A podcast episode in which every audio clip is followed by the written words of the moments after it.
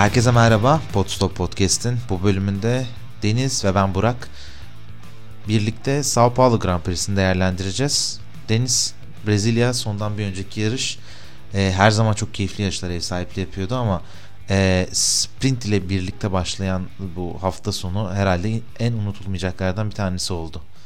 Ne dersin bu hafta sonu nasıl geçti Brezilya'da? Bence de sprint hafta sonu özellerinde bence en e, kıymetlisi buydu. Çok keyifliydi. Normalde biz sprint yarışlarında buna çok alışkın değiliz. Çünkü genelde sprintte özellikle sezon ortasında takımlar ve pilotlar çok fazla e, risk almadan yani pozisyonlarında bitirmeye çalışıp ya da böyle atıyorum sıralama turlarında çok büyük hata yapıp kötü yerde başlayanların birkaç sıra kazandığını görüyorduk ya da kaybettiğini görüyorduk.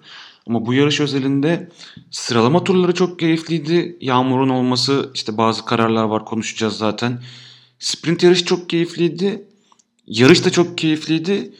Ve hani işte entrikalar vardı, kazalar vardı vesaire. Yani komple baktığımızda çok keyifli bir hafta oldu diyebilirim bence de. İstersen sıralama turlarıyla başlayalım. Yani sıralama turlarında normal bir hafta sonuna bıraksak konuşacak çok fazla şey vardı.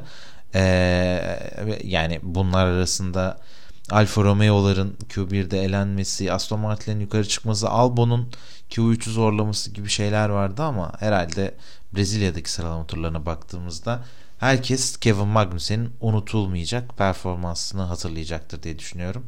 Kevin Magnussen 1.11.674 ile pole pozisyonunu elde etti. yani başka diyebilecek bir şey bulamıyorum. Müthiş bir anda bence yani. Ee, ben böyle Formula 1'de underdogların arada çıkıp elde ettiği bu başarılara e, çok büyük hayranlık besliyorum. Çok keyif alıyorum. E, burada da Magnussen doğru bir stratejiyle doğru turu elde etti. E, aslında Magnussen pole pozisyonunu almadı biraz. Verstappen pole pozisyonunu kazandı. Çünkü yağmur öncesindeki atılan son turda yapmış olduğu bir hatayla birlikte birazcık geride kaldı. Sonrasında o esnada Magnussen doğru tur attığı için e, daha ön sıradaydı ve yağış başladıktan sonra da kimse turunu geliştirebilecek bir noktaya ulaşamadı ve Magnussen pole pozisyonu elde etti. Bu Magnussen ve Verstappen'in turlarının karşılaştırmalı bir videosu var internette. Yani Twitter'da ya da farklı işte YouTube'da vesaire bulunabilir kolaylıkla. Ee, bahsettiğim Verstappen hatasını çok rahat görebiliyorsunuz. Yani zaten bütün e, tur çok iyi değil zaten. Virajlara çok geç giriyor. Çok erken çıkıyor. Çok yani dağınık sürede aslında bu sıralama turlarında aracı. E, Magnussen'in de ama gerçekten performansı çok iyiydi yani attığı otur gerçekten başarılıydı ve e, bu gibi dediğin gibi özellikle yani sezonun sonunda ve e, insanların artık bir e, şeyi kalmadıktan sonra e, atıyorum birinci belli, takımlar belli vesaire. Hani bu gibi sürprizlerin olması çok keyifliydi. Bunu da görmüş olmak e, bu sezon üzerinde benim için önemli anlardan bir tanesiydi.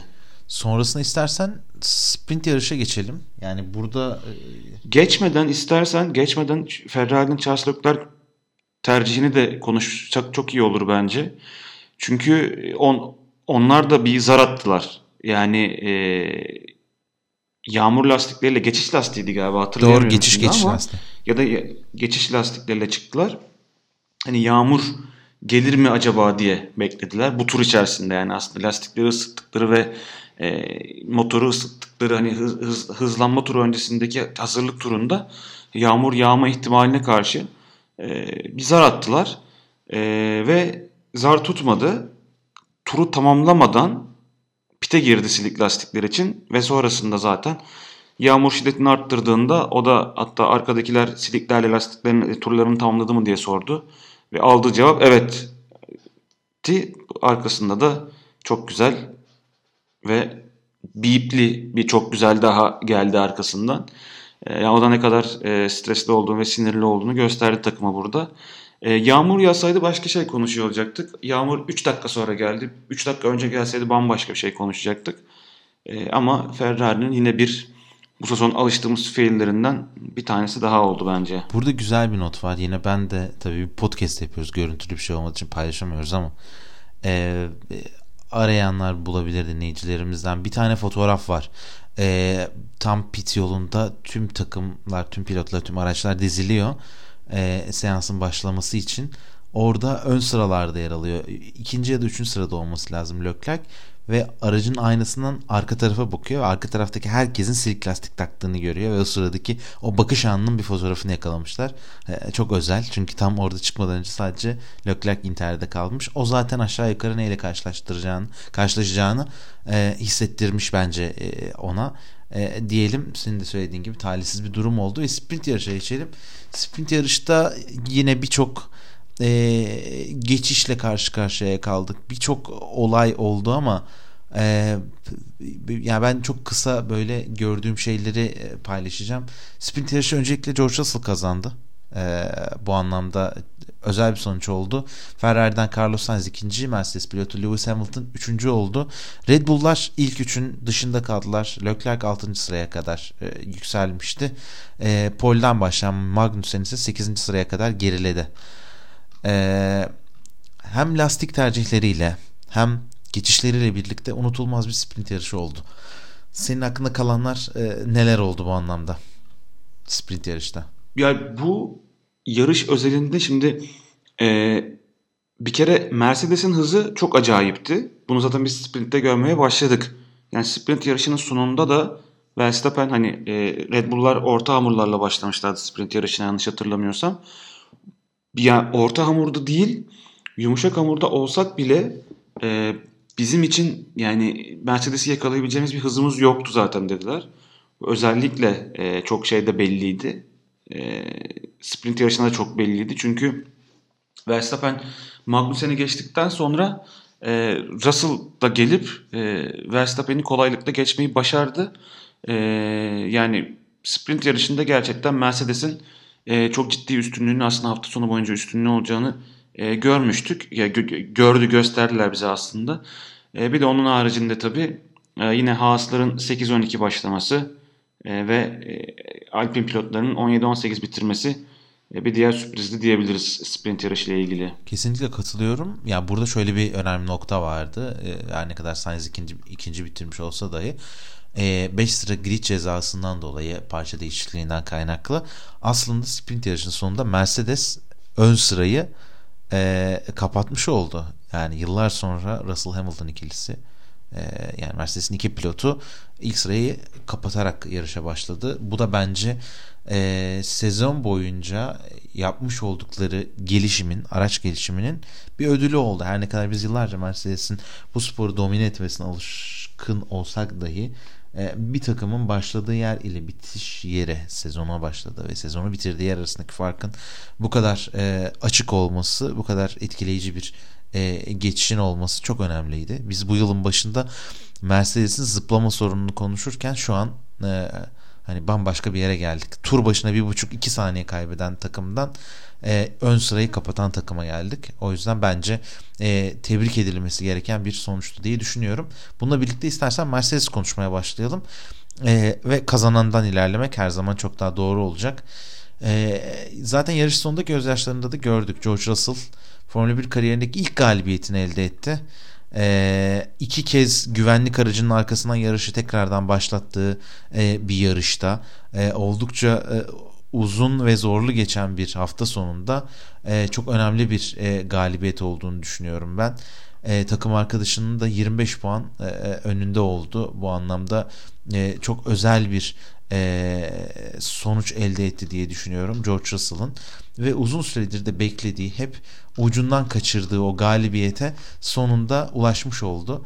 E, ben bu anlamda da birazcık George Russell'ın hatırla geçtiğim sene konuşuyorduk Williams'da elde ettiği ilk podyum. Acaba podyuma çıkabilecek mi beklentisi derken e, resmen e, belki de yani bir devin e, yükselişine e, şahit oluyoruz e, diyebilirim.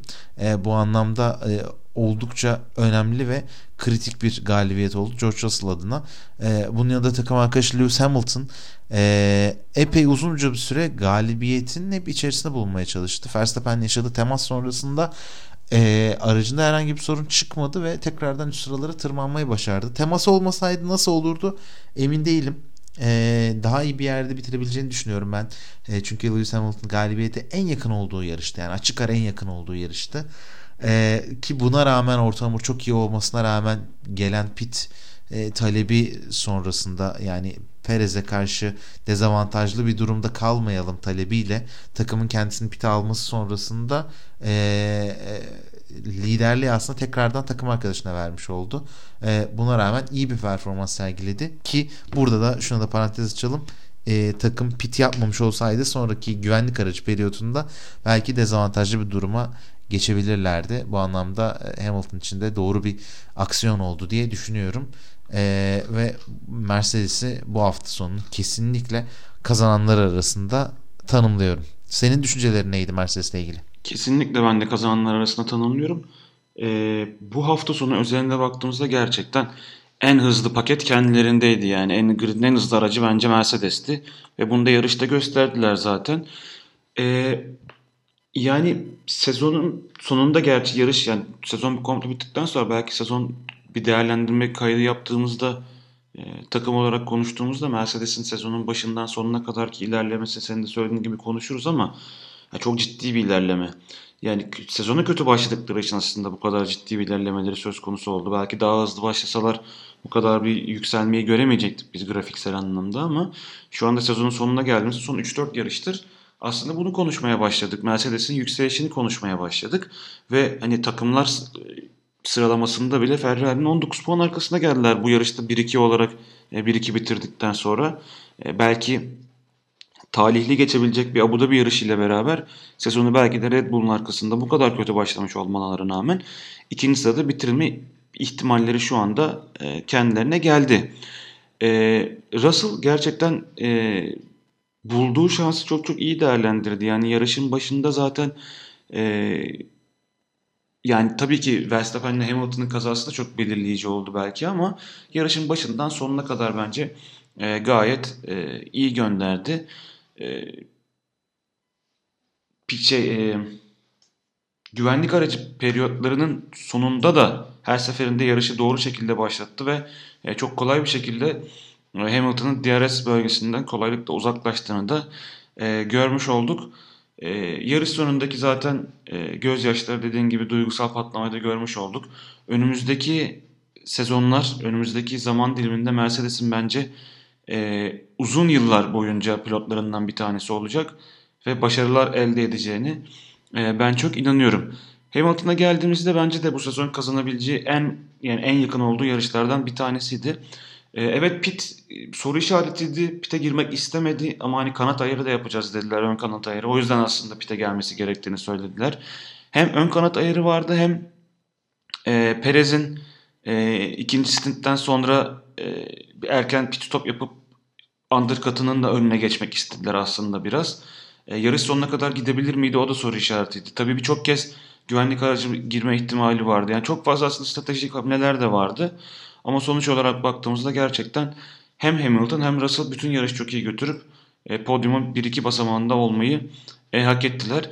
E, ben Hamilton'ın içten içe bu yarışı kendisinin kazanmak isteyeceğini, Russell'ın ikinci olmasının e, isteyeceğini ben açıkçası düşünüyorum. Çünkü yarış sonunda normalde yarış kazanan Hamilton e, heyecanı yoktu tabii ki Hamilton'da ikinci olduğu için. O sezon yarış kazanamadığı için de aslında bir burukluk söz konusuydu. Yani bu yarış kazanmış olsaydı çok çok daha farklı e, bir yüz ifadesi görebilirdik kendisinde.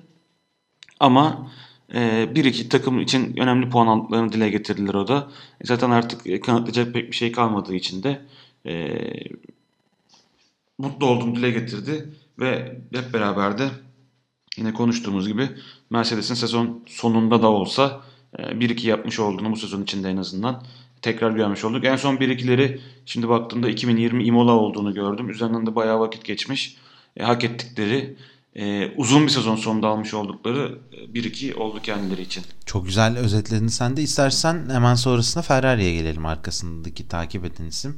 Şimdi Ferrari için nasıl bir hafta sonu geçtiğini anlatabilmek çok zor olacak ama sanırım e, ben yine de başarılı geçtiğini düşüneceğim. Sebebi e, sıralamalarda 10. olup sprinti 5. tamamlayıp yarışı 4. bitiren Leclerc var. E, bir tarafta. Öteki tarafta e, e, sıralamalarda 5. olup işte sonrasında e, sprint yarışta ikinci olup aldığı grid cezası ile birlikte yedinci başlayıp yarışı üçüncü bitiren de bir Carlos Sainz var. Yani herkes tek yönlü ve sadece yukarı doğru ilerlemiş. Herkes e, yer kazanmış, e, başarıya doğru ulaşmış. Dolayısıyla Ferrari için başarısız demek çok da doğru olmayacaktır. E, Carlos Sainz geçtiğimiz yıl değil ondan önceki yıl 2019'da kariyerin ilk podyumunu kazandı. Brezilya'da bir kez daha podyuma çıktı e, almış olduğu grid cezası tabi sonrasında yarış başlangıcında Hamilton Verstappen e, temasıyla birlikte e, e, hızlıca e, ileri yükselmesi e, onun için önemli bir avantaj oldu. Fakat o da e, işte hatırlıyorsun senle de yarış izlerken konuşmuştuk. Yine bir vizör filminin e, fren kanalına girip orayı aşırı ısıtmasıyla e, neredeyse alev alan frenleriyle birlikte e, giderken e, ani bir erken pit yapmak zorunda kaldı. Fakat buna rağmen e, Ferrari'nin aslında burada da farklı bir bakış açısına bakmamız lazım. Doğru stratejisiyle birlikte 3 pit yapmasına rağmen mücadeleden hiç geri ayrılmadı. E, ve yapmış oldukları stratejiyle birlikte de e, yeniden başlangıçta e, Sergio Perez geçti ve podyumu elde etti. Bu açıdan bakıldığında Sainz için e, oldukça iyi bir hafta sonu e, diyebiliriz diye düşünüyorum. Öte yandan takım arkadaşı e, Leclerc tarafında da senin de söylediğin gibi e, e, stratejik anlamda talihsiz başlayan yarış e, bir şekilde sürekli yarışın içerisinde kalmasıyla e, iyi bir noktada e, bitti diyebiliriz. E, e, Leclerc için Norris'le e, temasından sonra e, duvarlara çarpmış olmasına rağmen e, tekrardan bir pit yapıp e, mücadeleye geri döndü Leclerc. O da 3 pit stopla yarış tamamladı ve açıkçası ben yarışın bittiğini düşünürken tekrardan buralara gelip de 4. sırada yer alması e, oldukça önemli bir başarı diye düşünüyorum. Yani çok basit bir değerlendirme olacak ama yaşadıkları dikkate alındığı zaman Ferrari bu hafta sonu e, kendisiyle de olsa e, yapmış olduğu mücadeleleri kazandı ve 3-4 ile iyi bir sonuç elde etti diyebiliriz sanırım. E, katılıyorum. Yani Ferrari'nin başına bir şey gelmese bile aslında Ferrari için bu sezon 3-4 e, iyi bir sonuç. Yani başına bir şey gelmesi derken pilotların pist üzerinde başına bir şey gelmesi. Çünkü mutlaka ya yanlış bir karar alınıyor ya yanlış bir pit yapılıyor ya yanlış bir lastik takılıyor takım tarafından. O yüzden aslında pilotlar genelde istedikleri gibi bitiremiyorlardı yarışı ama bu hafta sonu özelinde bence iki pilot da istediklerini aldılar en azından. Şimdi iki pilotun da sen çok güzel özetledin gerçi ama e, Carlos Sainz'e bakacak olursak dediğin gibi 17. turda e, aracın fren soğutma kanalına giren rüzgar sayesinde 3 e, 3 pitte bitirmek zorunda kaldı yarışı. Ama tabii bu gibi durumlarda özellikle güvenlik aracının daha çok girme ihtimali olan yarışlarda bu gibi erken pitler aslında bir e, fırsat doğurabiliyor. Çünkü siz erken pite giriyorsunuz. Öndeki pilotlar e, pite girdikten sonra siz ister istemez yükseliyorsunuz. O sırada gelecek bir er, güvenlik aracıyla beraber yerinizi biraz daha sağlamlaştırabiliyorsunuz. O yüzden bu biraz daha şans getiriyor o, o, o tip pilotlara, arkada pilot kalan pilotlara ki Leclerc'te de aynı şey aslında geçerliydi. E, Sainz için şöyle bir durum var aslında bu sezon baktığımızda ne zaman hızlı gözükse hep bir grid cezası aldı. Yani belki atıyorum e, motor değişikliğinden sonra belki araca daha hakim olduğu için bunu diyebiliriz belki ama ya bu hafta sonunda da bence Leclerc'ten daha hızlı gözüküyordu. Ee, ama yine bir şekilde grid cezası aldığı için yarışa ikinci sıradan başlayamadı. Belki yarışa ikinci sıradan başlasaydı e, daha farklı şey konuşuyor olabilirdik. E, ama yine bence e, hızını gösterdi ve e, podyuma çıkmayı da e, hak etti. E, Leclerc'e baktığımızda bu arada e, Sainz'e şunu tekrar ekleyeyim. E, bu vizör olayına bir aslında dur demek ya da bir e, regülasyon getirmek gerektiğini düşünüyorum. Yine söyledin senden yarı sırasında konuştuk bunu. E, çünkü bir daha önce de bunu gördük. E, sanırım e, Verstappen'in vizörü bir kez de Leclerc'in e, soğutma kanalına girmişti. Hani bunu görebiliyoruz. Bu ihtimal oluyor. Yani ufacık bir parça bile girdiğinde e, çok ciddi hani yarışlarına mal olabiliyor pilotların. O yüzden önümüzdeki sene bu vizörlerle ilgili bir regülasyon, bir karar e, çıkabilir diye düşünüyorum ben. E, Leclerc'in de ben açıkçası yarışı izlerken e, televizyondan şeyde izliyorum ben. E, online uygulamasında izliyorum televizyonun. O yüzden biraz geç geliyor. Ben sizin WhatsApp mesajlarını görünce e, eyvah dedim ne oluyor beklerken bir şey olacak ne oluyor derken Gökberk'in e, şey kaza yaptığını gördüm. Eyvah dedim herhalde yarış bitti burada çünkü genelde e, bu gibi kazalarda pilotlarından çok fazla geri geri gelemediğini ya da en azından e, yarış dışı kaldığını görüyorken eyvah dedik Gökberk'in yarışı bitti bitiyor derken yarışa dönmeyi başardı ve e, yanlış hatırlamıyorsam da e, Verstappen'in Hamilton'la kazası sonrası bir 5 saniye cezası olduğu için e, Hamil, e, Verstappen'in de önünde mi çıkmıştı yanlış hatırlamıyorsam ya da arkasında olsa bile belli bir süre beraber ilerlediler. E, Verstappen ikinci pitten sonra cezayı çektiğinde onun da önünde geçmiş oldu e, gibi bir şansı oldu. O yüzden e, yarışı da aslında dördüncü sırada e, bitirmeyi başardı. Yani bitti gitti denilen yarış için dördüncü bitirmek ve özellikle pilotlar sıralamasında Perez'le beraber çok ciddi bir çekişme içerisindeyken de onun için çok çok kritik puanları e, cebine koymayı başardı. Söylediğin gibi Max Verstappen için çok da zor bir hafta sonu oldu. E, bence en kritik konuşulması gereken nokta sanırım yarış sonrası. Çünkü sen yarışla ilgili olan kısmı güzel özetledin. E, yarış sonrasındaki telsiz konuşmaları e, yani ben farklı bir işim olduğundan dolayı izleyememiştim. Hatırla senden özellikle talep ettim yani şunu bir tekrardan geri sarıp izleyeyim. E, ne oldu ne bitti diye. E, çok farklı bir durumdu. E, e, Verstappen'e yani özetlemek gerekirse eğer pozisyonu alamazsa e, her şekilde Sergio Perez'e yerini vermesi konusunda bir talepte bulunuldu. Fakat Verstappen yerini vermeden önde tamamladı yarışı. Sonrasında ne oldu dediklerinde benden asla böyle bir şey istemeyin. E, böyle bir şey konuşmayacağız. Bunu geçtiğimiz size anlatmıştım sebeplerini. Bir daha konuşmak istemiyorum dedi ve kapattı. Perez de onun için bunca yaptıklarımdan sonra nasıl biri olduğunu gösterdi dedi. Ee, yani ben eninde sonunda bu seviyeye gelebilecek bir e, durum olacağını düşünüyordum. Yalan yok ama nasıl böyle bir durumla karşılaşılacağını bir türlü e, e, tahlil edemiyordum. Yani çünkü hani Perez'in hatırlarsan e, Mercedes'te bu tarz durumlar şöyle oluyordu. Bottas yarışı önde götürüp e, yerine Hamilton'a vermesi gerekiyordu. Ama burada Perez'in önde götürdüğü bir yarış olmuyor genelde. Yani Verstappen bir şekilde pist üstünde de geçiyor yani. Perez'in izin vermesine gerek kalmıyor. Çünkü takım hep onlara farklı stratejiler uygulattırıyorlar. Dolayısıyla böyle bir durumdan dolayı sorun yaşayacaklarını düşünmüyordum ama e, bu hiç beklemediğim yerden geldi. E, her ne kadar takım e, yarış sonrasında geç saate kadar süren röportajlar esnasında herkesin el sıkıştığını ve herhangi bir sorunun kalmadığını belirtse dahi e, ben yine de kolayca bir şekilde e, üstünün kapatılacağı bir durum olduğunu düşünmüyorum. E, gelen açıklamaların sonucu şu şekildeydi. E, takım önümüzdeki yarış olan Abu Dhabi Grand Prix'sine odaklandı ve bu yarışta da e, Perez'in e, sürücüler şampiyonasında ikinciliği elde etmek için tüm takım olarak elimizden geleni yapacağız dediler. E, böyle kısa bir durumu özetleyeyim istedim. Sen ne düşünüyorsun abi? Ya müthiş bir drama. Gerçekten müthiş bir drama. Abu Dhabi'de herkes işi gücü bırakıp Perez'i ikinci yapacak mı? Yoksa e, farklı bir şeyle karşılaşacak mıyız? Yok yani bence e, ve ben inanmıyorum Verstappen'in e, Perez'i e, ikinci yapmaya çalışabileceği için. Yani Verstappen gibi saf bir egonun olduğu herhangi bir takımda yanına kimi koyarsan koy illallah eder. Yani muhakkak eder. Çünkü takım da onun üzerine kurulmuş durumda. ikinci pilot da onun üzerine seçilmiş durumda. Araç da onun üzerine yapılmış durumda. Yani her şey bu adam için yapılıyor. E, herif de artık biliyor bunun farkında. Müthiş bir egosu da var ve yani artık önüne geçilemez bir durum aldı bence. Yani en ufak bir hatada sövmeye başlıyor. Yani hatırla sezon ortasında e, arka kanadı çalışmıyor.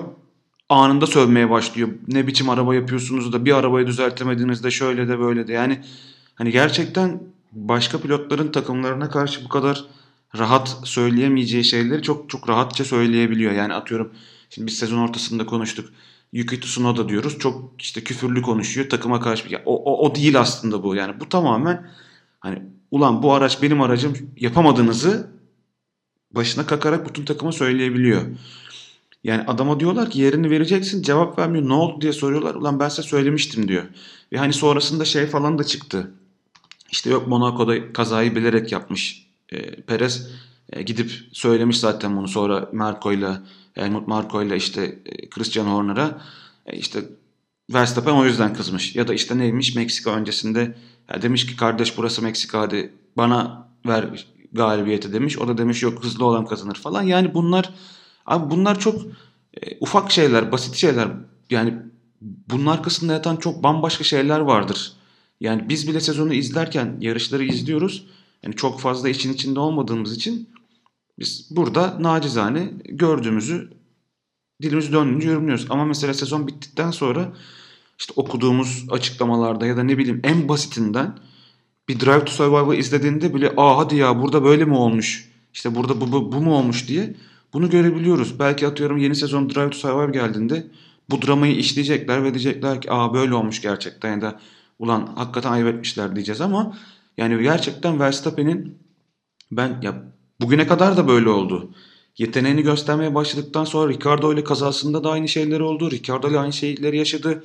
İşte Kiat'la da aynı şey oldu. Albon'la da aynı şey oldu. Belki bundan sonra atıyorum Perez'den sonra gelecek e, kimse artık yani onunla da aynı şeyler yaşanacak ya. Ben eminim, e, eminim demeyeyim çok büyük ihtimal öyle düşünüyorum. E, Verstappen'in egosu böyle artık 7-8 kere falan dünya şampiyonluktan sonra işte Hamilton gibi onun yerine alabilecek birisi gelene kadar bu ego ve e, Red Bull'daki önlenemez e, şeyi devam ediyor olacak.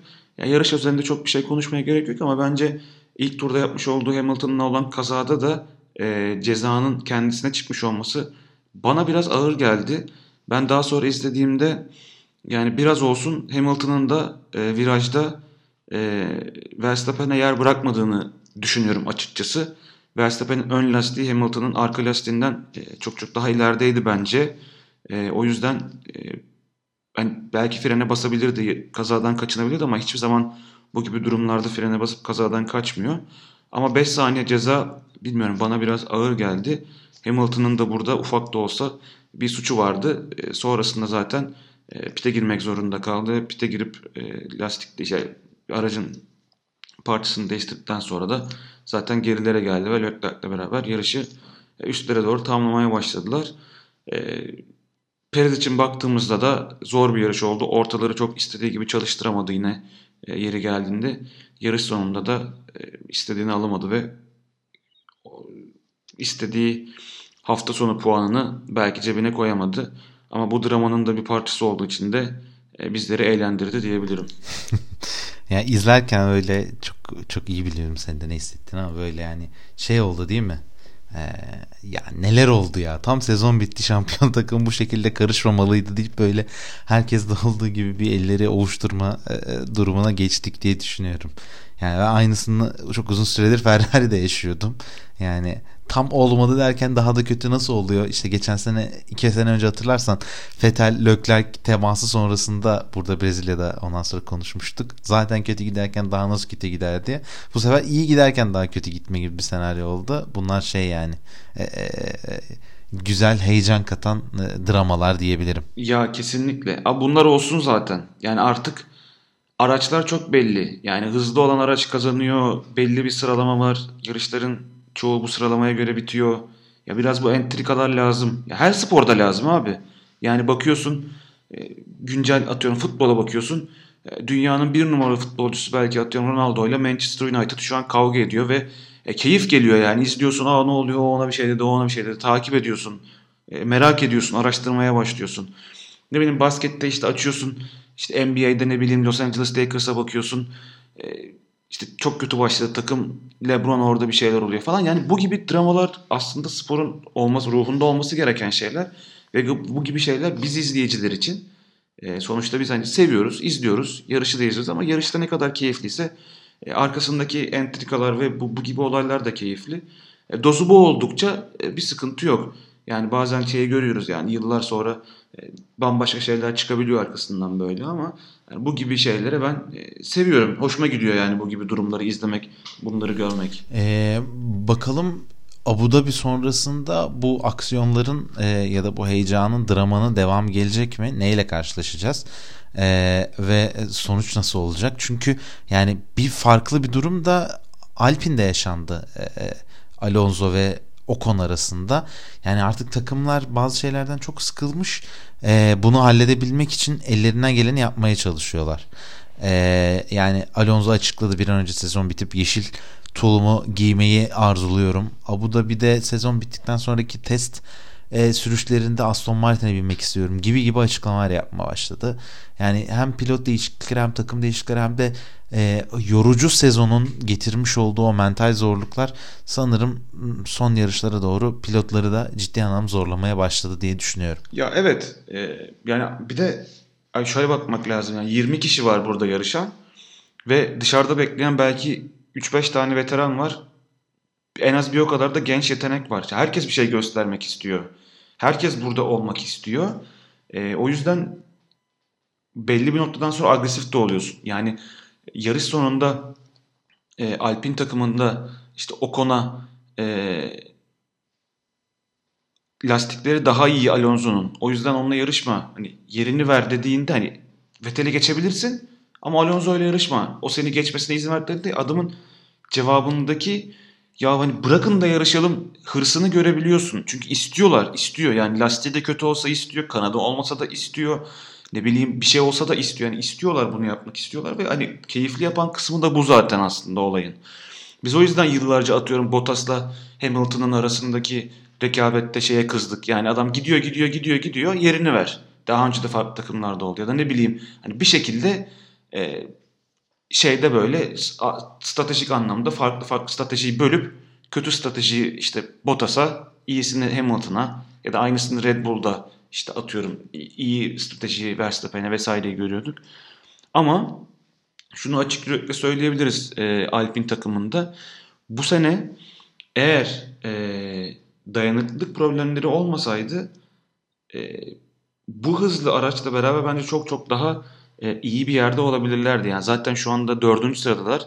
E, bu hafta sonu üzerinde almış oldukları puanlarla McLaren'la arasındaki farkı açmayı başardılar. Yani tabii ki de Mercedes'i geçemezlerdi belki ama gridde açık ara en net dördüncü olarak e, düşünülebilirdi. Tabii burada McLaren'in bu sene Ricardo tarafından resmen hezimete uğramasalardı onlar da belki dördüncülük yarışında olabilirlerdi ama e, baktığında bu hafta sonu özelinde yine Alonso'nun hızı da e, hiç fena değildi. E, özellikle yapmış olduğu geçişler ve e, stratejisi de yarış özelinde Alpine tarafında e, çok çok keyifliydi. İstersen bununla birlikte sürücüler ve takımlar sıralamasına bir göz atalım.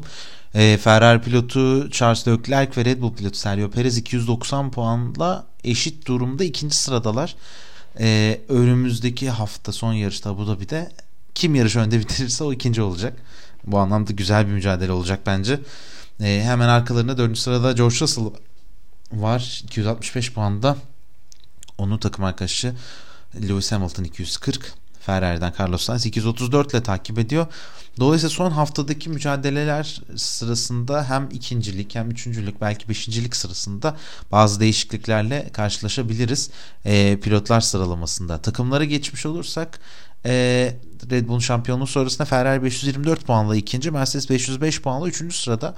E, bu kadar azalan 19 puana kadar düşen farkla birlikte Mercedes rüzgar arkasına aldıktan sonra Ferrari'yi geride bırakmaya çalışacak. E, yani şimdi çok senaryo olacak Deniz belki ama son yarışta son haftada Mercedes sadece tek bir galibiyet aldığı sezonda eğer Ferrari geçerse e, Ferrari'de olacaklar da e, çok sıkıntılı bir şekilde ilerleyebilir. Ee, bunun yani henüz olma ihtimali diye bir durum yok ama yine bir 1-2 olması durumunda e, çok kuvvetli bir ihtimale dönüşmeye başlıyor. Ki bugün belki sen de görmüşsündür e, Ferrari yönetiminde değişiklikler olabileceğine yönelik birçok dedikodu çıktı. Ferrari yalanladı gerçi ama çıkan haberlerde Mattia Binotto'nun önümüzdeki sezon takım patronu olarak takımda yer almayacağı, e, bunun haricinde Iñaki Rueda'nın e, strateji e, tarafından sorumlu olan Rueda'nın e, takımdan ayrılacağı ve sportif direktör Loren Mekiz'in ise Alfa Romeo'nun takım patronu e, Frederick Vasseur'ün yerine geçeceği şeklinde geniş dedikodu havuzu e, konuşulmaya başlanmıştı. E, bu anlamda e, Ferrari'de de kazanı kaynatmayı ya da altını açmayı biraz daha arttırabilecek bir sonuç olabilir Mercedes'e geçilmesi diye düşünüyorum. Bunun haricinde 4. sıra içinde Alpine ve Mercedes, e, McLaren arasında da bir mücadele olacak. 167 puan, 148 puan e, birbiri arasında fark var. Yine 19 puanlık, puanlık bir farkı da onların arasında da görüyoruz. E, öte yandan Alfa Romeo ise Aston Martin'in 5 puan önünde e, 6. sırada yer alıyor diyelim. E, bu hafta sonu Abu Dhabi Grand Prix'si olacak. Sezonun son yarışı e, geçtiğimiz sezon ilk defa yenilenen pistiyle birlikte Abu Dhabi'de bir kez daha e, takımlar piste çıkacaklar. E, ve buradaki yarışın sonrasında da e, birçok farklı e, sonuçla karşı karşıya kalacağız. Yani benim bu hafta sonunu e, izlememin en önemli sebeplerinden bir tanesi Sebastian Vettel olacak. İstersen birkaç kelime de Vettel'in vedası ile ilgili paylaşıp o şekilde kapatalım. Dört kez dünya şampiyonu Formula 1 tarihinin gelmiş geçmiş en iyilerinden bir tanesi olduğunu zaten yıllar öncesinde kanıtlamıştı. Fakat son yıllarda devam eden hüzünlü bir Ferrari macerası ve sonrasında beklentilerin çok gerisinde kalan bir Aston Martin yolculuğuyla birlikte Sebastian Vettel e, Formula 1 kariyerini sonlandırma kararı aldı. E, bu anlamda ben e, Fettel için e, zaten biliyorsun yani hiç Alman olmayan bir Alman tarzı var. E, o yüzden çok duygusal bir hafta sonu olacağını düşünüyorum. Griddeki diğer pilotların da Sebastian Vettel'e duydukları saygıyı e, her anlamda gösterecekleri bir hafta sonu e, bekliyorum. Senin Vettel fedası ile ilgili zaten çok daha uzun detaylı konuşuruz ama şimdiden söylemek istediğim şeyler varsa onları da duyalım. Yani bu, bu az önce söyledik yani burada olmayı isteyen çok fazla insan var. Fetel de bunlardan biriydi ilk yarış ilk yarışmaya başladığında ve gerçekten uzun süre zaten e, Formula 1'i domine etti.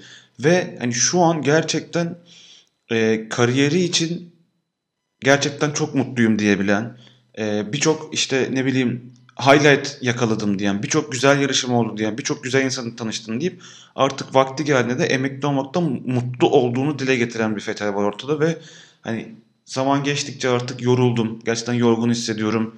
Çocuklarımınla olmam gerekiyor diyor ve çok haklı yani bu, bu artık hani o, o onu hissediyor zaten e, bırakması geldiğinin e, farkında o da. E, gerçekten önümüzdeki hafta onun vedasıyla ilgili e, Formula 1'in de hazırlayacağı bence birçok şey var. E, pist üzerinde söylediğim gibi pilotların da aslında e, yavaş yavaş e, ona ne kadar saygı duyduğunu gösterecek birçok demeci duyacağız ve göreceğiz önümüzdeki hafta. E, yine muhtemelen danıtları beraber çizecekler eski dünya şampiyonlarıyla. Belki bu sefer onlara Verstappen de katılacak bilmiyorum. E, ama e, kendisi için ve bizler için e, onu uğurlayacağımız güzel bir hafta sonu olacak bence. Heyecanla bekliyoruz bu hafta sonunu ve harika bir 2022 sezonunda geride bırakmış olacağız.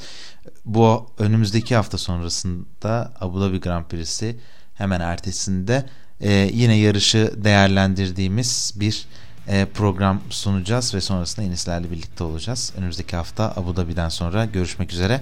Hoşçakalın. Hoşçakalın.